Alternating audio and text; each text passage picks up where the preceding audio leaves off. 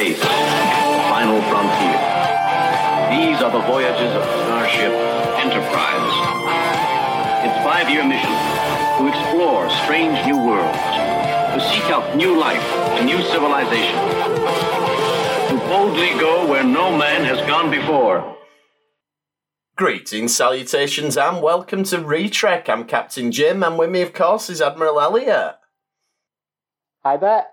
And where the Dominion War is, well, it's still not officially been declared, but we've got a two part Dominion Okay. War episode, so we're, we're spending all this week talking about Deep Space Nine, which is going to be Yeah. really good fun. This is a good one. Um, before we get into like actually talking about the search, I just wanted to give like some background on this one. This might have been like my greatest Star Trek day ever because this came out on VHS in the UK the same day that Generations came out in the cinema.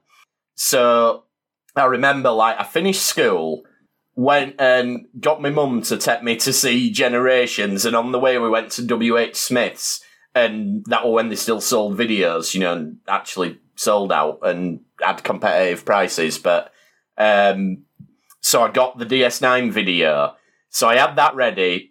Went to cinema, watched Generations, got home, watched the opening season premiere of DS9. That was a really good day.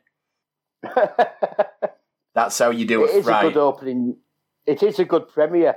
Yeah, yeah, it's better than Generations, I think, in retrospect. But at the time, I were, I were buzzing on Generations because it were, you know, you got Captain Kirk and Picard, but but yeah, Well, that's it. it, yeah, it is. No, it is a good one. Is the search, and we we said a little bit about this last week, didn't we? Like, you do really get the feeling of Act One of DS9's done now, and this is something new. Like it builds on what we've yeah, done, we but it's yeah, all that sort of like all the groundwork of who these people are, and yeah, rumours and all that that we've heard and fairy tales. It's all yeah.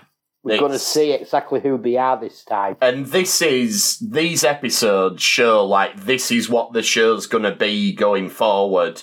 This is the tones you- there uh, now. yeah, and- it's like like we were still used to very episodic TV at this time. Yeah. we didn't realise that we were that we were really into a five year story arc. no, exactly. That's it. starting. And I think we can probably put some of it down to this was this is when Ira Steven Behr took over as showrunner, and obviously he's incredibly associated with DS9 now. But people forget that he wasn't actually the showrunner for seasons one and two. But if No. you look at when he did take over, there is No, it was, a, um, was it Michael oh, Piller or? Rick Berman? It were one of them two uh, Rick Berman. Rick Berman, because he Yeah. went on to do. Uh, he left DS9 to do Voyager. to do Voyager exactly. So yeah, I think you can tell there's lots of lots of changes in tone and changes direction and everything. There's also a change straight away. First first scene opening, Dax has got a new hairstyle. That ain't gonna last long, is it? yeah, That's I think I think we get it these two Well, episodes. I'm not sure. It probably lasts longer than Kira's hairstyles. Yeah. her hairstyles change all the time. Kira's do change all the time, yeah, but th- this is the only time they, they experimented with a different hairstyle for Dax, and Yeah, it quickly goes back to the the old one. Um, but yeah, so we, we start off and it's all sort of very bleak, the tone straight away, isn't it? It's like we're running simulations and the Jem'Hadar are going to take the station in two hours. And I think one of them says, don't they? Yeah. They say, like, oh, that's actually Like, generous. I found it. I found this up. Like he goes, that's not long enough for help to even get here from Bajor. And I'm thinking, hold on. In the first episode, they were actually in orbit of Bajor, yeah. and they only moved for about 15 minutes. The station at impulse speed. Yeah, but Why oh, is it suddenly going to take two hours for a Bajoran spacecraft to get there? so Brian uh, didn't know Brian do something clever with the graviton stabilizers or something Yeah, to make al- the station? Yeah, he altered the uh, he altered the mass of the station And so I think they've said a few times, haven't they, that so the, they could move it. the transport to Bajor's five hours, but you always assumed that that was like uh, at quite low warp speeds. I always assumed like if you're going warp nine, it, Well, it don't take long what- at all. Well, well, uh, as far as I'm aware, they're still in the same system, so it'd be impulse Yeah. speed. But like five hours is almost thrusters. Yeah, true. Like, look how fast. Like we saw in the we saw in the motion picture, didn't we? Um, the Enterprise leaving the solar system. Yeah, look how yeah, fast yeah. left the solar Straight system. away, yeah. Um, I think it's one of them, and it, Bajor is exactly the distance that it needs to be for whatever the plot is that week. Yeah, It depends. yeah. 'cause Like I'm, I'm sure that there's episodes where they actually beat beam from the station to Bajor. There probably is, yeah. And yeah, sometimes it's so and so's on the way from Bajor and it's going to take however long, yeah. Uh, but they're running the simulations and it's like uh, two hours is generous, you know, they're going to wipe us out. And this actually ties into, by the time we get to next season's premiere, The Way of the Warrior, this is the start of, right, well, we need to tool the station up then so it's actually ready for a bit of a Yeah. fight. And obviously no spoilers, but um, we definitely get there by the next season premiere. but we're getting getting ahead of ourselves. It's quite a good like character scene as well at the start because you get Kira's thinking of it like totally in militia terms. Like she's like, right, well, we'll go and hide in the air vents and we'll, you know, Yeah. we'll do this and we'll do that. And they did do that in the the previous season premiere, the the Circle trilogy, the Homecoming Circle Siege. They end up crawling around in the air vents in that one, don't they? Yeah. But but that's only fighting off like uh, a not very well organised Bajoran like um, rabble rousers. Basically, they're not really. Yeah, yeah, not.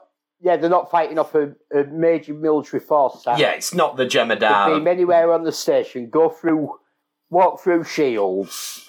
yeah, I don't. probably scan every single inch of the station. Exactly. Yeah, I don't think hiding in the the maybe Kira's just been watching Hard a bit too much, and she's thinking that's how you do it. And but then you get Dax's well, that's it. suggestion. Die will never die. That's it. No, exactly. They'll still be watching Die Hard at Christmas in Star Trek. You know, Bajorans might watch it for Bajoran. Gratitude Festival or whatever it is. And Dax goes the science route, like we could collapse the wormhole, and that'll obviously tie in later on in the episode. But the big thing of the teaser, obviously, is that we get the cloak ship coming in and we get the reveal of the Defiant, which I love the Defiant. I think it's an awesome ship. It is. It like the thing is though. Like what I like about actually between se- the end of season two and the start of season three here, they've actually explained that there's been a passage of time. Yeah, yeah, exactly. Sisko's been back on Earth, and it. Yeah, Um, he's had briefings. I know. he's- I know for stories that it takes different amounts of time to get to Earth, but it's meant to take weeks at high warp to get Yeah. from where they are to Earth. Yeah, So he, he spent weeks going to Earth. He spent weeks in briefings, Mhm.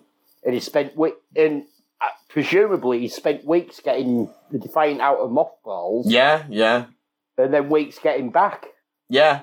And so, yeah, you're right. There's there is this passage of time that's established, and we get that nice Yeah. scene later on with Sisko and Jake where they're talking about like how they've started thinking of the station as home now, and th- again they're starting to bring out facets to Sisko's character that we've not really had. Like he's got this African art collection, and it, have we it's like have we ever re- nineteen hundred years old. yeah, exactly. Like, and I, again, I get the sense that this is probably something Avery Brooks was pushing for to get Sisko more in touch with his his sort of ancestry and everything. And I think it's it is a good feature of the character.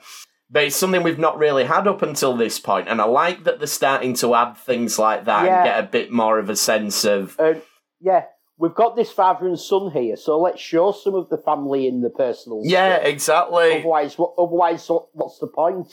Why did we? Why did we do it as a father and son if we're not going to explore that? Yeah, exactly. And it's really good that they're starting to bring this in. And I feel like I feel like Avery Brooks is getting more settled into it by this point as well. He seems a lot more Yeah. comfortable as Sisko. And I think part of that is as Sisko's starting to blend into Avery a bit more, we're starting to get more of his personality coming through. And we get that a bit yeah. We're starting on. to get Avery. We're starting to get Avery Brooks as opposed Yeah, to Sisko. Exactly, because they really, I think they give him a disservice when they hired him because it was like, right, we want you for this role, but we want you to shave your beard off and we want you to grow some hair. And Well, well, the reason they did that was that he'd just come off being um, the main main guy in uh, Spencer for Hire, yeah, yeah, and a man and called they didn't want him to be rec- and, and they didn't want him to be recognisable as that character. They wanted the actor, and they wanted they loved how he acted, but they didn't want people looking at him and thinking that's yeah, it's like, Spencer for Hire now running the station. yeah, They wanted but- it to be this is Benjamin Sisko, and that's the that's the official reason that's put out. yeah, and you know, I, I, you know, I don't doubt that probably is the reason, but once they start letting him be himself, I think his performance gets a lot better because he's oh, oh, it does. he's much It- more. The interesting thing is, um, he was actually ahead of Patrick Stewart at one point for the role of Picard. Was he? That'd have been an interesting. Yeah, yeah, yeah. Um, so it was Picard was quite. Uh, Patrick Stewart was actually quite low down because Roddenberry initially didn't like the thought of having a No, I, I remember that. Yeah, I mean, yeah, that'd have been an interesting Yeah, alternate Brooks was- universe, wouldn't Avery it? Brooks was like in the top three or four choices for Picard originally. Wow, that'd have been yeah, that'd have been something else. Um, Which should have also probably meant that he wouldn't have done Spencer for hire. So it, straight away, Yeah, he could have- could have had, beard and the um, shaved head. yeah, yeah. So so still you got wouldn't have had a bald Englishman. You'd have had a bald uh, American. African American. Yeah, exactly. That'd have been a bit of a different character. I wonder if they'd wanted him to be French still. Um, I wonder if Avery can do a French accent. I mean, we know Patrick Stewart can't do a French accent, and you know, by his own admission, I'm not slating Patrick Stewart, but I wonder Well, if it's from Avery just can down do the one. road from us, isn't he? Uh, None of us can do a proper French. No, accent. exactly. Yeah, Huddersfield lad.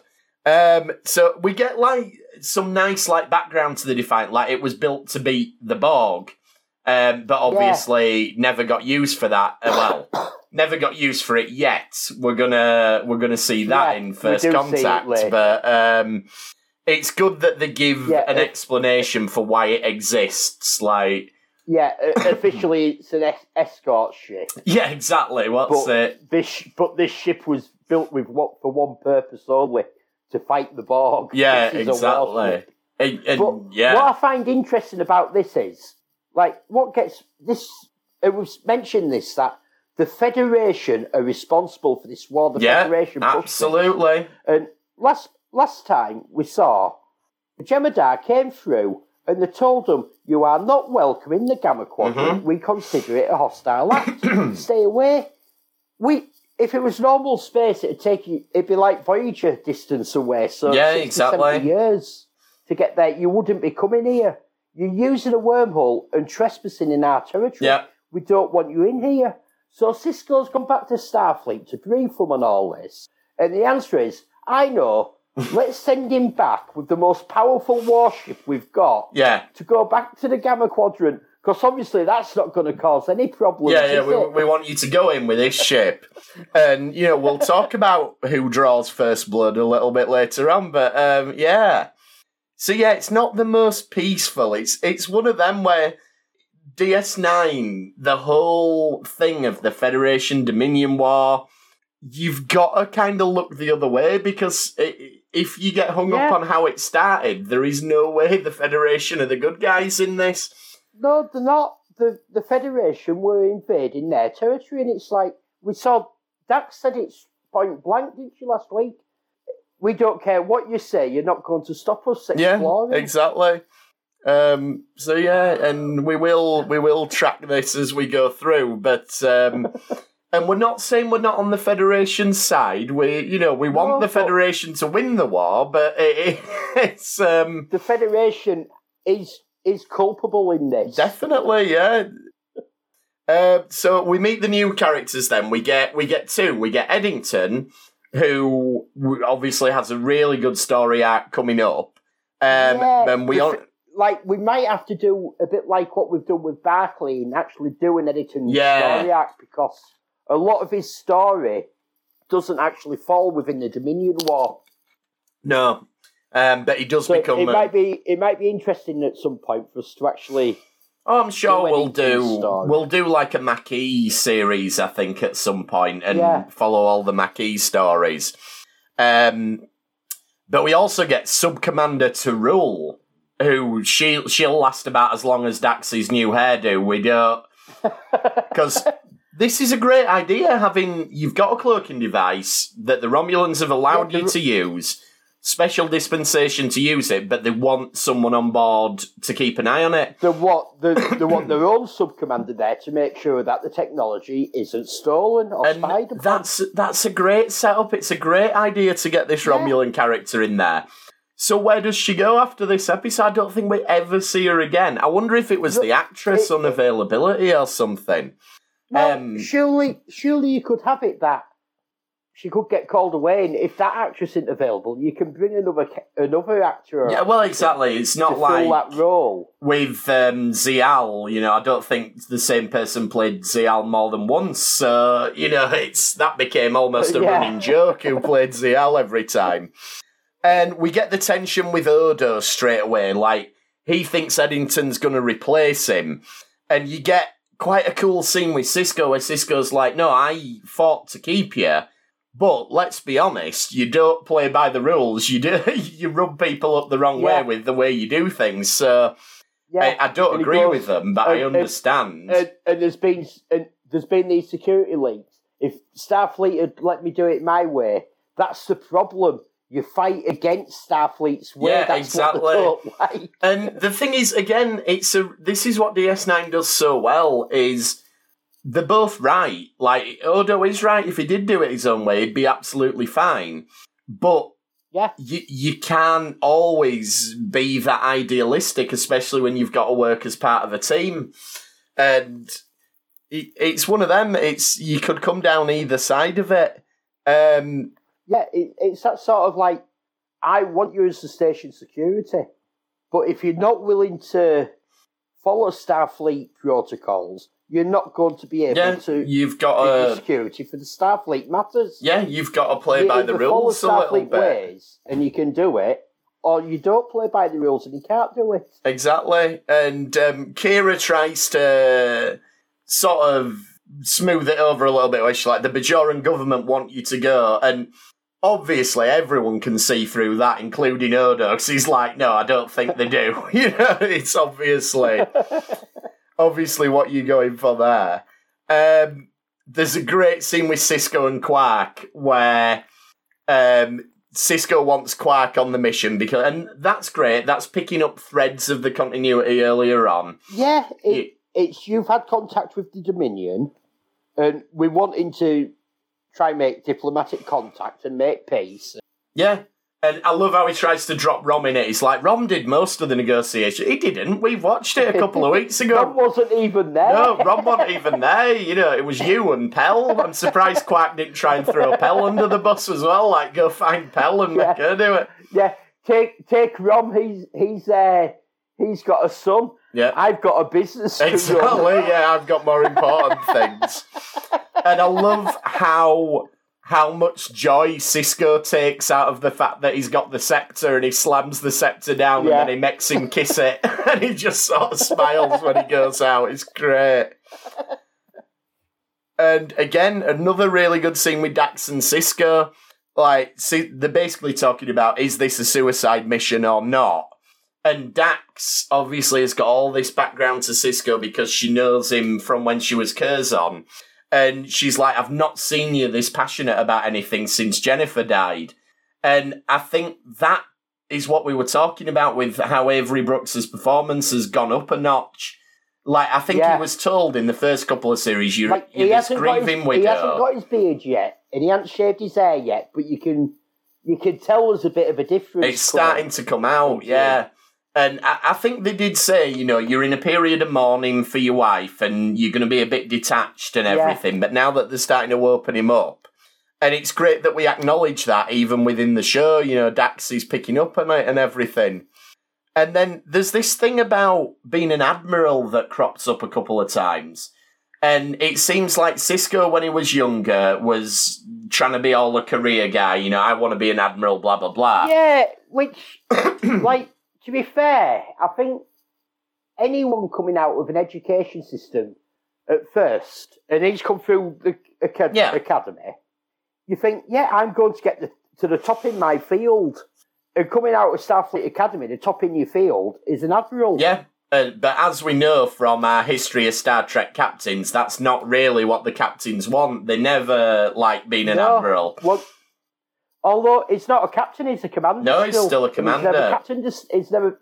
This is a, he, he actually gets command of the Defiant. Yeah. This is his first command of a Star Yeah, it is technically, yeah. Um, and that does come back a little bit later on. They throw that out, but it's this realization that no, that's not what he actually wants. On the Defiant, then we've got Bashir's bitching about the sick bay because the, there's next to no sick bay, and it's Yeah. it's quite cool. The Defiant, like if But- you if you look at like the schematics of it, it is really tiny. There's literally the bridge, Oh, and the bridge is most of the ship, and then there's an engine room and crew quarters, and that's that's yeah, your the lot crew for the Defiant. anything massive. It, it's nothing like it's nothing even like what we see on Voyager, and Voyager's a small ship compared to No. the Galaxy class. But that's it, yeah. The Defiance, it, it's tiddly. It's really, really compact. Um, so we see the Defiant undocked from the station. Now, this is one where you've kind of got to do a bit of head headcanon to make it work going forward. Because obviously, we use a lot of stock shots of the station rotating in space and establishing shots, but we know the Defiant is always docked at the pylon. So, we have to headcanon that whenever we see the station and the Defiant's not there, it must be because the pylon it's docked at is the one that's facing away from the camera. Yeah. it, it just happens that that's where the camera's pointing every time we don't see it. That does that alter later on in this? They, they do. that alters later. They do do a few shots where they've got the Defiant dock, so it depends which Yeah. establishing shot they use for the scene. Um, but yeah, we, we, we have to assume that quite a lot of the time it's it's docked on the other side of it. Um, Odo and Quark, the where Quark says, um, "Oh, it's Bashir, isn't it?" Says something to him, and then Quark says, "I'll take that as a personal insult." Bashir just says, "You should." Uh, I love that. I love how everyone's got this thing with Quark. Like you, you know that they all like him, really, but they all give him a load of grief, which is brilliant. Yeah, yeah. It like, like you've got to look at it. Like you meant to sort of be on Starfleet side. That yeah, Quark's a bit of a criminal, but Quark actually steps up a lot of the time and does the right thing. He does, and he, he's like your lovable rogue, isn't he, Quark? He, yeah, very occasionally he does cross the line and do stuff that is really bad, but it, it's not often. um, and Odo in this one is even more riled up with him. He even sort of growls at him at one point in this scene. yeah. And Well, Odo's putting in a qu- in quarters with him, isn't it? yeah, exactly. and he don't want him watching him while while he's um, reverting to his liquid Well, state. Like we have had this before, though, haven't we? That I don't think it's just Squawk. Odo, No, he doesn't like it. anybody. Yeah, he didn't like anybody. Seeing him revert to his liquid state, and he doesn't like that helplessness he has. I think Yeah. fe- feels helpless because he has to go in a liquid state and he can't. And that's that's no doubt like you know if we were relating it to a human thing, it's childhood trauma basically because when he did it when he was an infant, Doctor Mora were poking and prodding about in it, you know. Yeah, So I can totally understand. Like, I, yeah, I don't want to fall asleep while this guy's here who could be doing anything to me. You know, it's bad enough when I'm awake. Um, Yeah, he's going to electrocute me to make me change shape. exactly. so yeah, and obviously as the episode goes on, we get more insight into why Odo's crankier than usual, but he's he's definitely not in a good place at this point in the story. And we get the bit with the Jem'Hadar, so the Jem'Hadar turn up, and then it's good how the the Romulan says, "Oh, it's because we emit this variance." And they're like, "Oh, we didn't know that." And like, "No, of course you don't know that. We don't want you knowing that about about the ships. That there's a way of detecting them. but we can alter it. yeah, exactly. So yeah, typical Romulan sort of sneakiness. And the Karemma that we we never saw him in Rules of Acquisition, but now that we do see him, these guys are pretty much the Gamma Quadrant Ferengi, aren't they? The way they act. Yeah, They're- they're we very see, much, We see uh, another episode, don't we, later on? Yes, we do. And I like how he tries to sell Kira's earring when the, the Karemma guy's looking Well- at it. Well, well, well, he's looking at everything, isn't he? He's looking at all the equipment and going, and just going, oh, it's so and so alloy. Hmm. Yeah. So and so. And then he looks at her earring. Oh, this is. Yeah, and Quark's just like, done. Right. And it's through him that we find out they need to speak to the Vorta and they get the map. And this is when Odo cops for this nebula.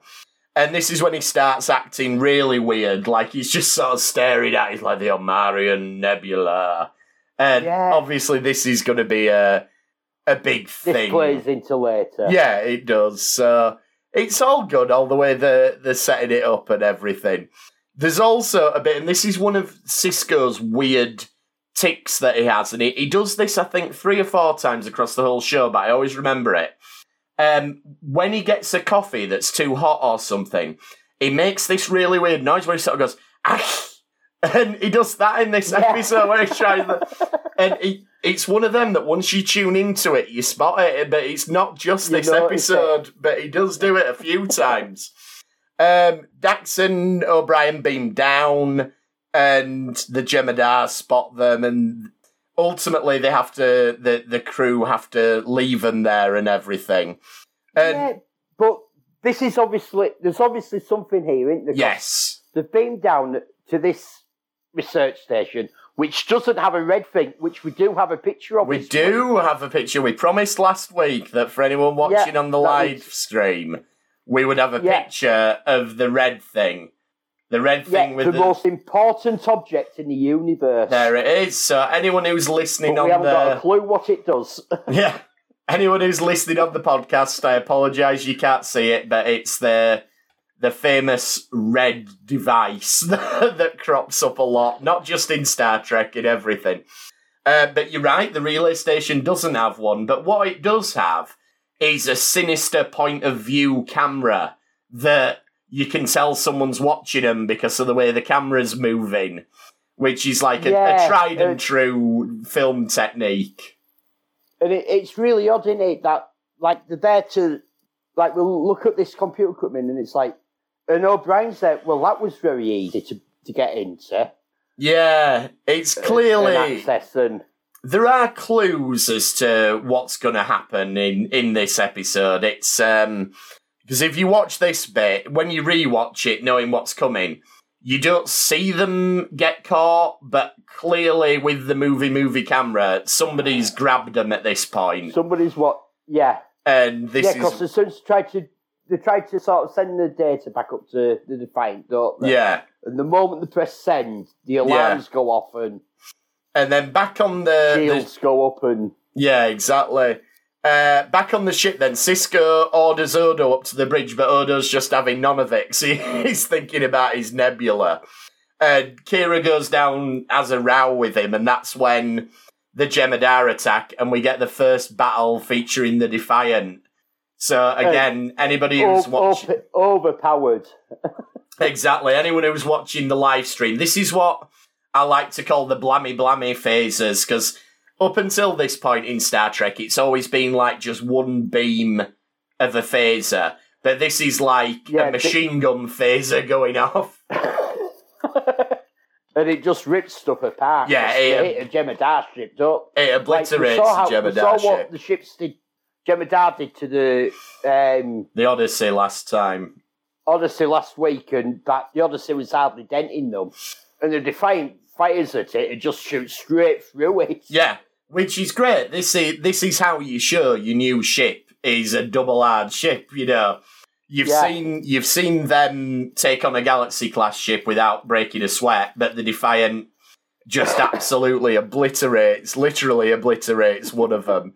Um, then they beam on board, and this is where we get Sisko as a badass, possibly for like the first time. Really, like he really wails on these Jem'Hadar guys. It's a really Oh, for a TV PG Star Trek syndicated afternoon five o'clock showing, whatever. This is a pretty brutal fight. You know, it's it doesn't pull its Yeah, well- punches. what? It, what time? It used to go out at six o'clock here in the UK, didn't it? yeah, On BBC Two. When we exactly. still only had, when we still only had four channels. Well, exactly, and they used to like when Sky picked it up. They used to show them at like eight in the morning. You know, you'd have it on at eight, and then it'd be on again at six in the evening, sort of thing. So it'd be interesting to see actually whether this summer DS9 was ever censored because uh, yeah, it's quite. This is quite. I mean, it's not. You know, it's not John Wick or anything. I know but some of TNG was censored, yeah, I wonder. Um, but TNG was censored for political reasons. yes, the, exactly. Yeah, the this, we didn't get to see the one in. I can't remember the name of the episode. oh, the high ground. one of the episodes, and, uh, and Picard goes uh, about terrorist organisations that have won. yes, And he mentions, and he says the IRA. Yeah, exactly. Um, that was censored. That was that was that was not allowed. that episode never Oh, aired. probably- oh, for a long time. I'm not sure didn't. it's never. I think it has now. It's said now with Sky and yeah, and you can watch on Netflix. But it was banned in the UK for 20, for Yeah. 20 odd years, I'd say. probably will a be long again. time it was banned. Probably will be again soon with all this Brexit stuff going on. You don't know. Um, then what? Ah, one thing I wanted to point out with this: Odo's fighting some of the Jem'Hadar. Should the Jem'Hadar be attacking Odo, given what we find out about Odo Well- later on? Well, I think at this point, yes, there will, Right, because they'll just assume that it's from the Alpha Quadrant. right. So you're saying they they won't know that he's a changeling? Yeah, yeah. At, at this point in time, I don't, I don't think the Jem'Hadar. I don't think even the founders are aware of Odo of who he is. Mm, possibly not. Yeah. From what's said in the next episode, from what's said in the next episode, I think at this point that they just think he's just another Right. Yeah. alien, alien, another species from the Alpha Quadrant. I'll he's go with that. Defiant. And- I know it changes later, but I think does. it's after epi- this episode two that that changes, and that Yeah. order will have gone out like that from the founders. Okay, I'll go with that. Um, what we do here then, this is another little clue as to the the twist we're trying to get away with in the next episode. What happens is we stay with Kira, we stay in Kira's point of view, so we see Kira get knocked out and then Kira wakes up. And so we're following her through. And it makes sense the first time you watch it because you're like, oh, it's it, we're just sticking with Kira and seeing what's going on with her. Yeah, But if you watch it again, it's a clear delineation between what's real and what's not. We're sticking with Kira because we can't stick with the other characters. We need to have a break Yeah, in the action before we can go it- back it- to the other is very characters. clever. Yeah, it is. clever how they do it. Is you don't you don't I notice like, they're I doing like it. though when she comes in the, doing the shuttle and all that. She goes, "Where are, are we?" And he goes, "We're in a shuttle. Um, um, you were knocked unconscious. I managed to get you to a shuttle and we escaped. That's fair enough. Okay, uh, where are we then? Uh, we're nearly at the so and The so is it, Nebula, yeah. Uh, Omarion Nebula. She goes, "Why didn't you set a course for the station? Back to the station." Well, you didn't seem to object at the time. Yeah, a bit naughty, Odo. A I bit was naughty. unconscious. But he's yeah, it a little bit naive of Kira. It's like clearly he's set a course for this nebula, and not you're not seeing how he's been staring at it. You know, this is yeah, yeah, there's something going on in there. Yeah. how he's acting. He has acting- got a thing. He's acting not like Gordo. Yeah, he has got a thing for this now. It's kind of like when a when a dog picks up a scent of something, and you can shout at them, you can squeak the toy, you can blow the whistle, and they'll just have absolutely none of it because they're they're pursuing the scent. And that's well, that is pretty much exactly what's going on from what we we find out yeah, obviously they beam down and the the big reveal is out of the big puddle comes another changeling who looks very similar to Odo. Well, we get a few of them, don't we? Yeah, exactly. So again, if you're watching on the live stream, there's a picture of the the changelings. What's your take on why they all look like Odo? Do you think they're doing it to make him feel at home, or do you think this is almost is this what they looked like when they were solids? I think this is what they look like when they were solid. So do And I, yeah. When everyone and when everyone's been saying to Odo, you struggle with faces. Yeah. He isn't. He's actually doing what is his not what a normal face That's- is to him. That's what I think too. I think Because that because we've seen we've seen him. He can mimic animals and the fur and everything. So why is he struggling so much with faces? I think I don't think that, he is. I think Yeah, I think this is how this is how they used to look. yeah, And there's, it's been speculated, hasn't it? Um, if you watch the next Gen episode, oh the oh, chase. which one? The chase where the they all find out that they're related to the same species. yeah, and it's the One same actress, isn't it? Yeah, it's the same actress, but also the makeup's almost It's very similar, yeah. It, and they're Yeah, it's speculated that they w- that they're actually who seeded the whole yeah, galaxy. that wouldn't surprise me. And that I mean, that's a great episode, and we will we will come to that one at some point. But it it's never said explicitly. But I think it's the it's generally accepted in Star Trek circles that that species is the one that they reference in the original series when they talk about the preservers and yeah, all of this business. So yeah, I I'm happy with that, and I think I think it makes a lot of sense if that's um, that's the actual explanation. So in part two, then. First of all, obviously, Odo's bombarding them with questions straight away, even to the point that Kira's like, "Stop interrogating them." You know, these are these are your people. But he's like, you know, okay, so how was this and what what happened there? And we find out that he was an infant when he was sent out, and that they sent out hundred. Did they say a hundred? yeah, they sent out a hundred of them. But they weren't expecting him back for another three thousand years. And no, another three hundred. another three hundred, sorry. But they also say yeah, that he's and been they're- it, it, it's only because of the anomaly you've arrived sooner. Yeah, and it, they say like you know you've been out there a long time, so we don't know how old Odo is really. And no, so you know it's Like, implied that he's a lot well- older than we think he is. yeah, but it's odd, isn't it? If he was just surviving as a as a liquid previously, Yeah, and it's on, it's only got conscious recollection since the the time with the Bajoran. yeah, exactly. He can't have been what was the point beforehand if he's if he's been if he even if he'd been out hundreds of years previously? Yeah, What's the point if he's a liquid and not yeah, taking in and if he can't, he can't remember anything, so he can't report it back to Yeah. them. Or is that Yeah. just something that's peculiar to Odo? Do, do most of them usually retain the memories, whereas for whatever reason, Odo's.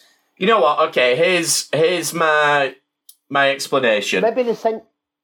So Odo got sent out, uh, floating around in space. He did all his stuff for hundreds of years.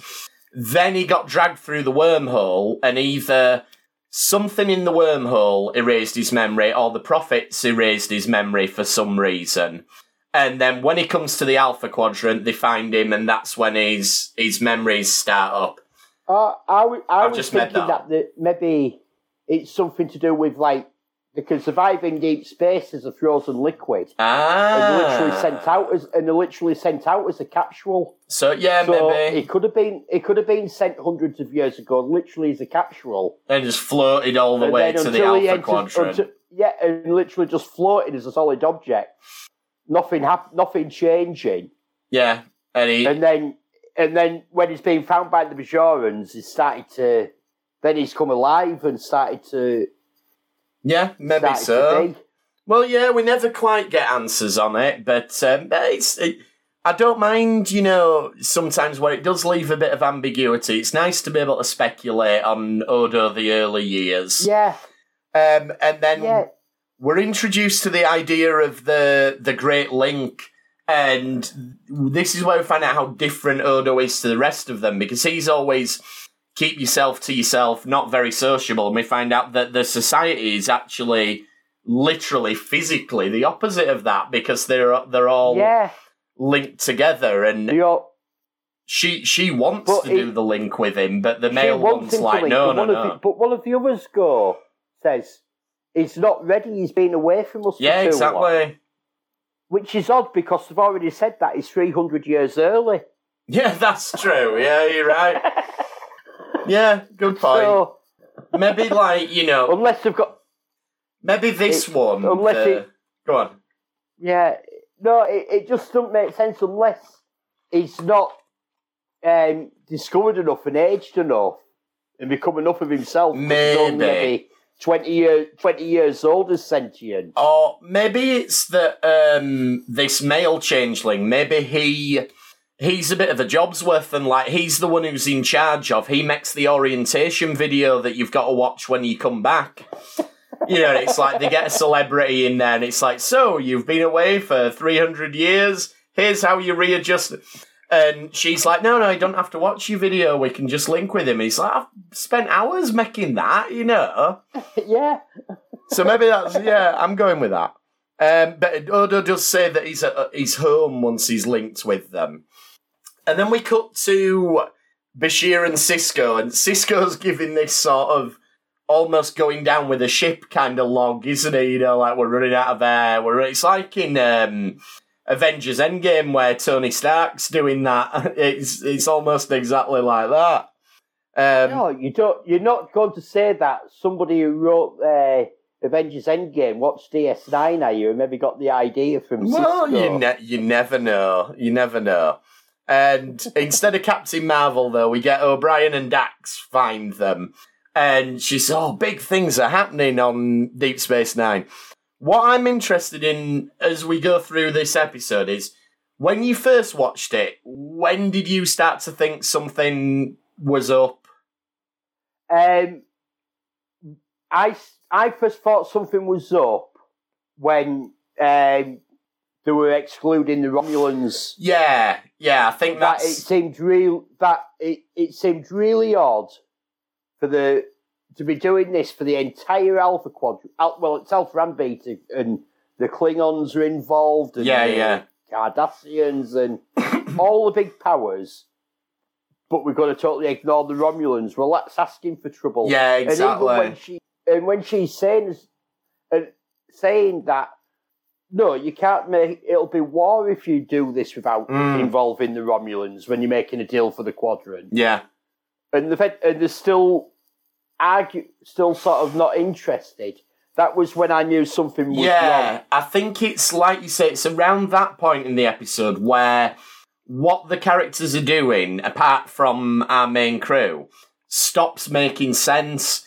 Like it, it Yeah. does, it does make sense up to a certain point, but then you just think that you know this isn't how these people would act. This isn't what would happen, and you do realise Yeah, like something's up. like there's like there's actually a hint even earlier, and it's when uh, Garak greets the doctor when they first get back to the station, and, he, and he's sort of like, "Oh, I've had a great day as a tailor, or is it a spy?" And, yeah. and he's out, he's out of character I I don't because know. Garak, because Garak never ever admits to being a spy. No, that's It- true. It's a lot. It's a lot later that we get that Garak actually was a spy, but Garak is just a simple tailor. yeah, you're right. that It's- has upset somebody. Is upset somebody in the Obsidian Order. That's why they've, yeah. they've sort of. Uh, Yeah, you're Oh, right. There, it. there are clues that it's not. there's, there's Everything's there's not as it clues when you know seems. what it is. Yes. But when you're asking me when I when I realised something was wrong, it was Yeah.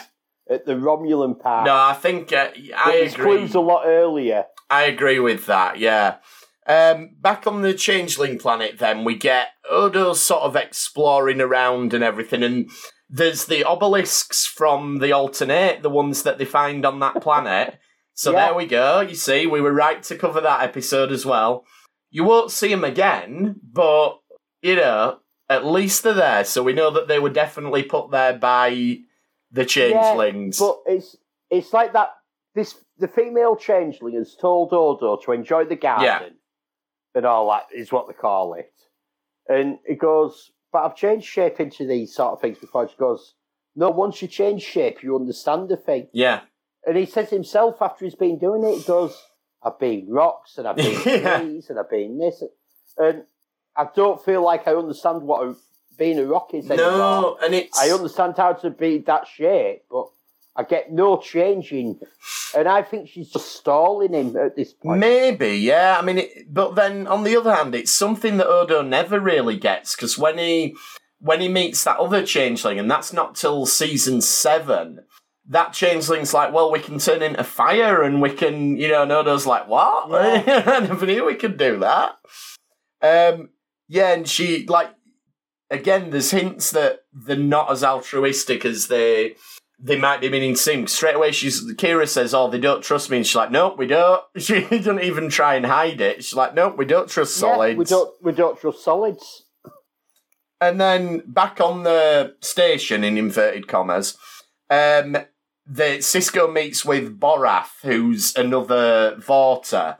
And I think this was meant to be Eris originally, but they couldn't get the actress. Yeah, this is one of the first instances he doesn't not say able- about. He's playing off as if he's a Yeah, he's pretending that they're they're the founders, and it's all about we're gonna do we're gonna do a treaty, and as it goes along, it becomes clear that it's not really a treaty. It's pretty much the Federation's gonna get taken over by the Dominion, yeah, or the Dominion's gonna be part of the Fed. It's pretty much what they end up doing to Cardassia.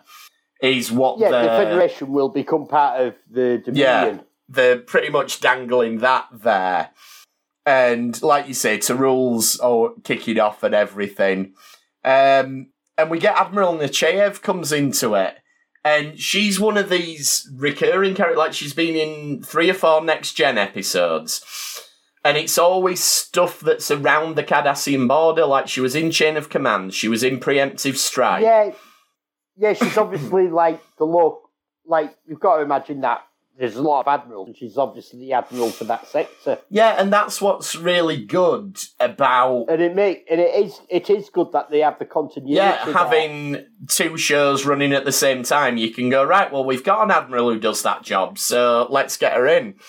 having said that, I do think this is the last time you see her, but but you still recognise her when you see her. You're like, I remember Picard having Yeah. a row with her. So. and they seem to be um she this is where what I mean about people sort of acting in a, a not very believable manner because she's like, oh well, who'd be able to stand up to us if it was a Federation Dominion alliance? And it's like that's not how the Federation thinks of things, you know. Yeah, and she's also sort of like trying to bribe Sisko. Yeah, Like, well, you for, for helping in this, you you'll be an admiral. You'll get your admiral. Yeah, and that's- of- Yeah, and see, that's again, I think this is meant to be a clue because earlier on we found out that's not really what Sisko wants. But no, this is something from when he was younger. yeah, but if you just read his personnel file or whatever, you might think that. So Or if you- if you're reading his mind, and because this has been mentioned, it might be fresh in his mind. yeah, exactly. Um, but yeah, it's it's quite cool and quite a subtle moment that like Sisko could be like, well, actually, I don't want that. So why is she? Yeah, Why is she coming out with that? Maybe there's dangling that? yeah, maybe there's something. And I've never mentioned, and I've never sort of mentioned it to Starfleet Girls on you, but Exactly, yeah. So, yeah, that's an interesting one. Again, like you say, there's all these little clues littered about. Um, back on the Changeling planet, then, Odo links with the female Changeling again, and this time it's blatantly sexual. like, it's just. You know, don't don't don't do it in front of Kira, guys. Yeah. You know, this is liquid sex. Yeah, exactly. Uh, You know, there's no two ways about it, and certainly Rene Auberjonois' facial expressions do a good job of telling the story. So, Kira's been off trying to send a sneaky message to Sisko, and there's quite a funny bit where she comes back to tell Odo what's going on, and she's like, "Are you even in the guard? Am I talking to a tree? What, you know?" yeah. And then she finds the mysterious doorway that she can't scan through. And it's almost, I think, at this point in the episode, even if you, you know, you don't know what's coming up or anything, and you, you've not twigged to any other clues, the fact that we've only got about 10 minutes left of this episode, and there's a lot of balls still up in the air, and even though DS9 became a lot more serialized as it went along, we know that this is called the Search Part 1, the Search Part 2. If you've had a look in your TV guide, you know that next week's called The House of Quark. So Yeah. you wa- you're watching the episode going, there's too much for him to wrap up in this next 10 minutes. Yeah. So the other shoe's got to drop in a minute. If it was modern TV, where you know everything's serialized, you'd just think, oh yeah, fair enough. We probably won't get any answers to anything this week. But at this point, we're still pretty yeah, much wrapping up our when- stories. Like, to be fair, even when DS9, like, we know how serialized DS9 was Yeah. its arcs, but you still got answers within yes, fairly quickly. You, you did, things weren't strung out over a whole season till No, exactly. It, the difference is, yeah, DS9, even when it's uh, it's most serialized, there would still be an arc within the episode that would get wrapped up, Yeah, and there might still be things dangling. But at this point in this episode, you're like, no, so there's not enough time to sort this out. So clearly, something's got to happen. Um, I really love where Sisko kicks off with Nechayev because we get the thing Dax is going to be transferred. Sisko's not happy, and he just goes off on one on her, on her, and she says, "Have you finished? I haven't even begun." And again, if you want to read it in a sort of meta-textual way, that's almost Avery Brooks saying, "Yep, no, I've not even started yet. You're going to get a lot more of this side of Sisko." and yeah, it- yeah, and, and it, like she tells him, well, there's no choice. The station is is being handed back to the Bajoran Starfleet is pulling out, yeah.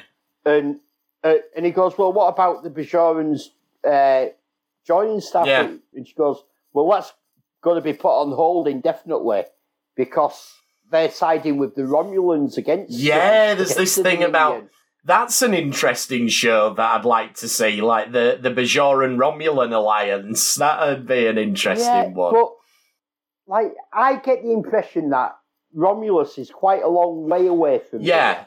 on the maps you get, it's pretty much the Klingons and the Romulans are on one side of the galaxy, and then oh, one, the Federation's in between them. So the Romulans and Klingons are on one Yeah. side, the Cardassians, Bajorans are on the other. So it's Yeah. a long, yeah. It, it'd be hard to get a, an alliance going. It'd going. be hard for the Romulans to actually support Bajor Yes, yeah. in, in any form of strike from the Dominion. Yeah. Especially when the Cardassians are joining in as well with the Dominion. Exactly. Uh, and that's what I was gonna. ain't going to last long. That's what I was gonna say. Actually, is what Nechayev's describing here is pretty much what happens at the end of season five. The Dominion takes the station, and Bajor's left on its own, and the Federation has to pull out of the sector. It's Yeah. just that here they're testing the waters. Like, can we get away with this with the Federation? No, you can't. All right, but I bet we can do it with the Cardassians. So they obviously go to Plan B at that point. Um, Garak, this is where I think they get Garak right. Actually, where he's like, "I've heard this rumor about the Bajorans and the Romulans." And he's kind of G'ing Sisko up, like, you know, oh, what do you think? Do you think maybe we should do this? And that's very similar to what he's like in um, in the Pale Moonlight in season six. You know, where it's like you need something doing. Let's have a let's have a talk about when we it. get when we get to the pale moonlight, we're doing just one full episode on that Oh, one episode. Absolutely, yeah. That that episode.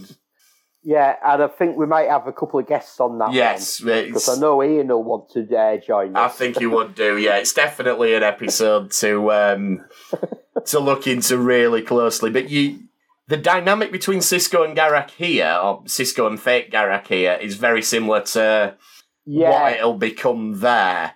And then it all like, kicks I off. wonder if really. they've, I wonder if they've looked at this and thought, now this was quite interesting. Yes, Let's- yeah, where can we go with this? And sort of somebody's written in the mar- margin of the Yeah. writing book somewhere. Garak and Sisko clandestine plots. So let's see what we can do with that at some point. yeah. And um, obviously, it all kicks off. So basically, they're going to try and bomb the entrance to the wormhole to stop the Dominion and everything going through. And at this point, the scenes start to intercut a little bit quicker.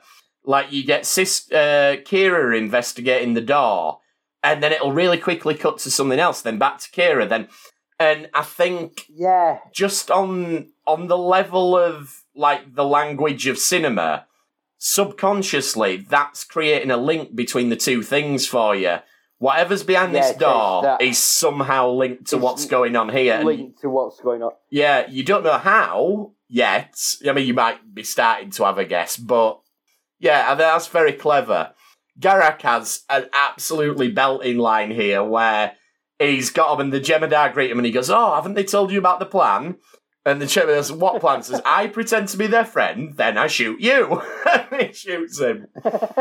and that's brilliant. I love it. That's worthy of the real Garak, is that? and then, yeah, they they bomb the entrance to the wormhole and everything. And And just just at that point, Kira and Odo get through the door. Odo does his cool shapeshifty thing to open the door. Yeah, he turns his fingers into keys. Yeah. And so he can make a key fine, it's just faces. Um and this is where, yeah, the other shoe. said, I think he's, I think he's made his own face. I think he has. Like I, I've always be. thought, yeah. And yeah, the other shoe does drop then, so there was no way you're going to wrap up all this stuff about the wormhole and everything going on. So, of course, it's a simulation. It didn't really happen. Um, I remember at the time I was a little bit disappointed because I'm like, no, I want to see what's what's going on.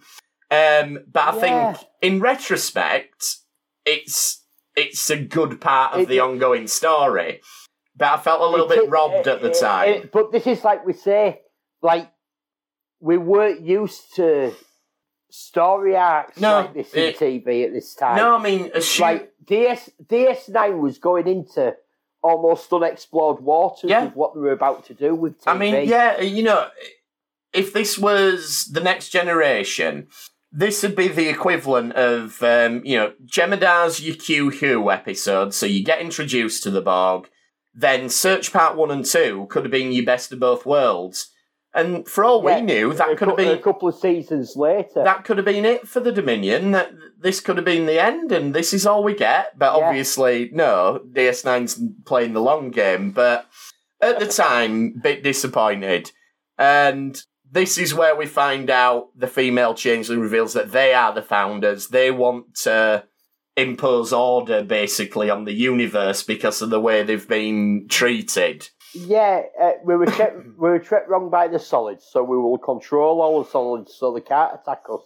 Yeah. Which you can see, you can see a point of view. I mean, it, it, it works, you know, to get from point it A obviously to. does work because there's like there's basically they've got the entire gamma quadrant is work is all co- cooperating with each other. There's no wars going on. No, no, because they'd they'd kill them if The, they did. the, there's trade there's trade all over, but none of them actually see the founders. No, exactly. I mean, you know, from point A to point B, point A is oppression, point B is not oppression.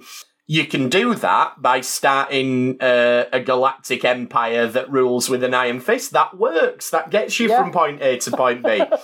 Whether it's the nicest way of doing it is another question, but you, you can't deny But that the- it's The effective. thing is, the thing is, like, you get the impression though that the gamma quadrant works fine. Yeah, yeah, well, as long as That- as long as you're not one of the ones who isn't happy with the way you're being treated. Um, But yeah, it I get- works I- fine. I, get the impression that, like, we have had hints, haven't we, that the Dominion have turned up on Worlds because we saw that in, in Sanctuary, Oh, in Shadow Shadow, Play. Play. yeah. We saw that in Shadow Play where the old man left his own world because the Dominion arrived and Yeah, exactly. terrible, so, it's it's not all fun and games, but um, no, yeah. So the reason for this elaborate simulation, then, I'm not sure about it because they say we wanted to see how much you'd sacrifice to avoid a war. So why did they make it so outrageous? Like, presumably.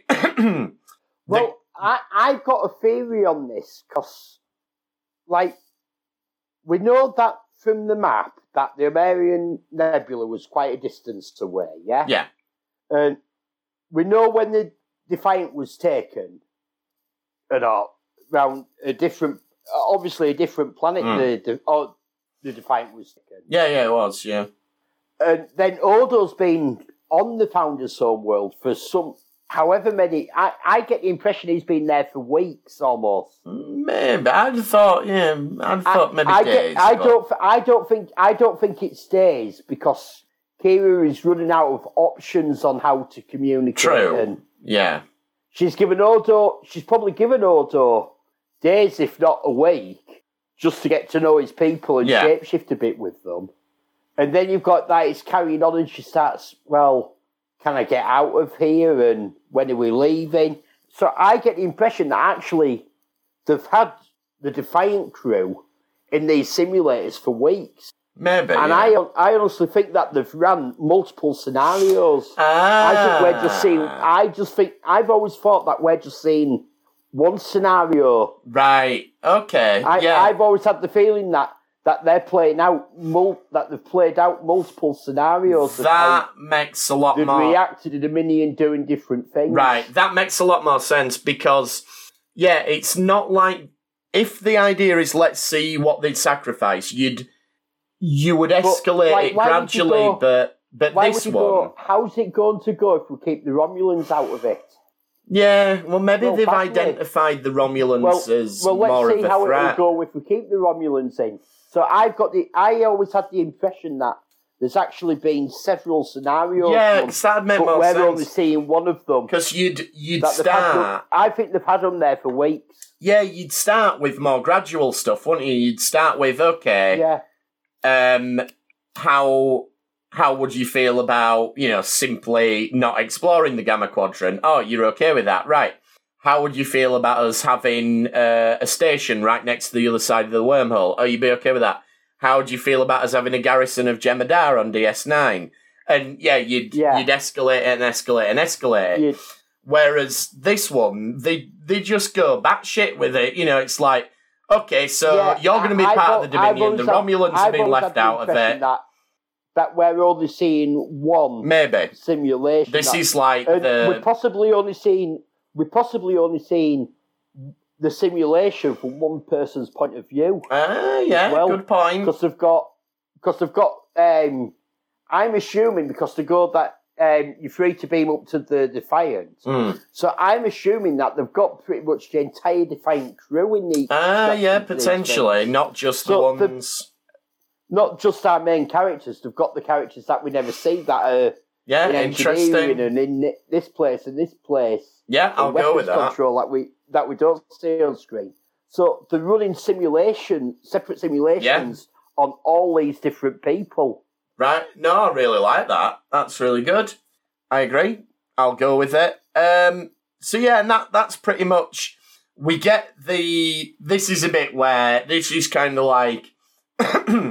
what is it they talk about? Chekhov's gun, where if you have a gun, not not Mister Chekhov's gun, the the author Chekhov, uh, where if if you have a gun in Act One of the story, it has to be fired in Act Three of the story, and your Chekhov's gun here is them saying no changelings ever harmed another, and Yeah. straight away, right? you- well, you also have though here, and this is where I think plays off from the first episode where the Jem'Hadar were attacking Odo hmm and all that, and you have Odo starting to say release them, and let them go. And you have the Vorta there saying, no, I don't have to do what you say. Oh, yeah, and good the founders point. out to him, Odo is a founder. Right. You do what he Yeah. says. Okay, so yeah, And, that's and where that's it where I think from, and that's why I think it changes from what we see in episode one, where the Jem'Hadar will attack Odo, to Yeah. end of episode two. It is so no, no, Odo is the same as us. Yeah, and that's it. From this point on, they they treat him differently. Yeah. From this point on, Odo, No. Odo is the founder. Oh, good. He's a god, Good spot. I'd not. I'd not and, picked up and on we that. and we do see that played out. yeah, That is how he's treated from now on. right. No, excellent. Well, well spotted. I'd never got that. Um. So yeah, and that that's pretty much it. Then we, you know, we beam up from the planet, and we're not gonna. Yeah, uh, we assume that um, that the Jem'Hadar or the founders or the Vorta have been really nice because we saw the Defiant took a real Yeah. in, but they say, "Oh, your ship's in orbit." Yeah, we'll let you go they've obviously back. Moved it. They've moved it from one place to another, and we'll let you go back. Yeah, they're not like. Oh, is that the? This is your prototype. That. Uh, right, well, we'll keep that. Right. So you've only got one. Eh, you got none now. You know. but yeah, this, the the changeling, the female changeling, sort of says, "Well, maybe I'll come and visit you, and maybe you know we're we're willing to wait until the time is right, sort of thing." So again, and we do keep banging this drum, but at this point, all the Dominion have said is we don't want you in our territory, and they're not actively looking to start anything at this point. They're not attacking the Alpha Quadrant.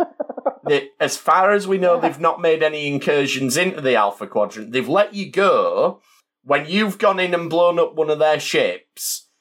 Even after they Yeah. warned you not to come through, they've let you go. They've let you take your big warship back, and they've said, you know, we're not we're not going to take any further action at this point. So Yeah, eh, I'd say, you, you've re- you've really got to look at like the Federation really pushed to have a war here. yeah. So far, yes, they blew up the Odyssey, but arguably they were provoked in doing that because they had told you not to come into their their territory at Yeah, that the- point. The Dominion, They the- specifically said stay away, I mean, they have, and they were making a point. yeah, they, They have they have admitted that. Like we've got to assume that New Bajor yeah, has been taken over by the Dominion. We don't know if they've killed all the people on New Bajor, but it's definitely under Dominion control yes, by now. yeah, yeah. And they've said that we know lots about you because, of, and they gives a list of all the ships So that they have, destroyed. they have done But we aggressive don't know if things. they've killed all the. But they've only killed or attacked anyone in their territory. Oh, yes, That's- yeah, exactly. It, the Federation has encroached into their territory. Admittedly, the Federation did so uh, with good intentions. They did it to intend to explore, but they at this stage they've been told in no uncertain terms you are not allowed in this territory, and we will take action to to defend we, co- it. we, contr- we, we control this territory. We are a huge military force. We are more than capable of defending our territory. Do not come through. Um, we'll see how long that um, that sticks from here. Um, so next time we've got another Voyager Barclay episode. I think it's called Lifeline. Lifeline, I think. Um, yeah, yeah, lifeline. Lifeline we're going to look at, and then I think it's the Abandoned in DS9, another Jem'Hadar episode. So they're going to be good ones to talk about. I'm off to watch Loki because I've not seen it yet, but um, I'm hoping the Bad Batch has dropped. you're hoping the Bad Batch has dropped, and we've got. An, an early night because I've got me second jab. Ah, yeah, I you got my your second jab. There you go. And then we've got an England football game on Sunday. So it's all going on. It's uh, all of a sudden. Hopefully, I'll have my superpowers by tomorrow. night. That's it. You see, it's this year's That's what been. I'm expecting from this second jab. the- well, you should do. Yeah, I mean, I got mine, but yeah, this year's been very much sort of backloaded. Like the front half of 2021, not a lot to do. Second half's looking much better. So. Yeah. Um, let us know what you think. Send us uh, a tweet at RetrekPod. Email us retrekpod at gmail.com or come and join us on Facebook. Just look for Retrek. And um, thanks for trekking with us we this have time. no spoilers, even though you put the thing up. I did put a spoiler thing up. Yeah, press that by accident. we like we we had it. We had an interview from Rebecca uh, Robinson, didn't we? But yeah. she's she's not um, followed the Q uh, school of uh, spoilers, and she said uh, non-disclosure, and all she tell us was that they'd finished uh, filming episode seven. Yeah, well, that's pretty boring, you know. Anyway, I'm sure we'll find out. I feel like a Strange New Worlds trailer can't be too far away. Um, but I think one soon. but we'll I find think out. Strange New Worlds. I've got a sneaky feeling Strange New Worlds is going to be the next live action Trek we get. I won't bet against it. So we'll no doubt we'll find out. But um, thanks for trekking with us this time, and we will see you next time on the retrek. Thank you. Bye bye.